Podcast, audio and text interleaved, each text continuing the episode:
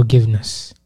This is uh, one of the essential theme in our Christian walk, where we daily have to practice to forgive. And I see forgiveness in three aspects.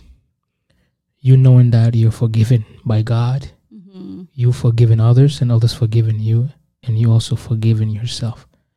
And most people, yes, they will have that sense that God has forgiven me. And they will go and ask for forgiveness if they have committed anything against someone. And then they will also forgive others. But forgiving yourself is something that most people find very, very hard to do, right?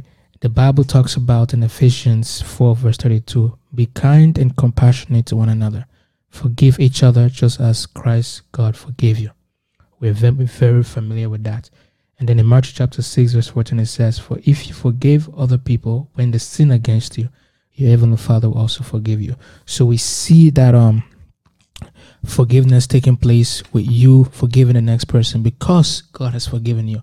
But now, if God has forgiven you and people have forgiven you, why won't you forgive yourself? Well, uh, forgiveness is a big, big topic, but I, I'll I'll tell you um, my own experience.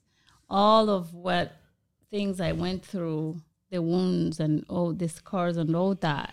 Um, one of the things that was really difficult, like you're saying, was to forgive myself. I forgave my sister, I forgave my brother, I forgave, I forgave everybody. Um, I forgave my ex-husband, but me, I could not forgive myself. And I'll tell you, one of the things that really was so difficult for me to forgive myself is that I did something like getting married is is something that I didn't want to do. I didn't want to do, but I, I did it anyway. And so while I went through the 10 years of marriage and misery and all that, I I was so angry at me how could you allow yourself to go through what you went through? How could you hate yourself enough to allow yourself to live with somebody you don't want to live with or you're not supposed to live with? And mind you, it's not that he was bad, it's just that um, I wasn't supposed to be there. That's how I kind of spoke to myself about it. But the prop for me, the whole point of uh, taking a journey of healing, the difficult part was for me to forgive myself. But the only way you can forgive yourself is to remember if God has forgiven you, then you can forgive yourself. Thank yourself. Like I I think I think in terms of being kind to myself, showing up for myself and and celebrate every little thing that I have done, every little milestone. If if I woke up and went to, to work, I celebrate that. Because I recognize there are some people who did not manage to do that. So basically, not taking things for granted. How is it that I, I was able to forgive my sister, but I can't forgive me?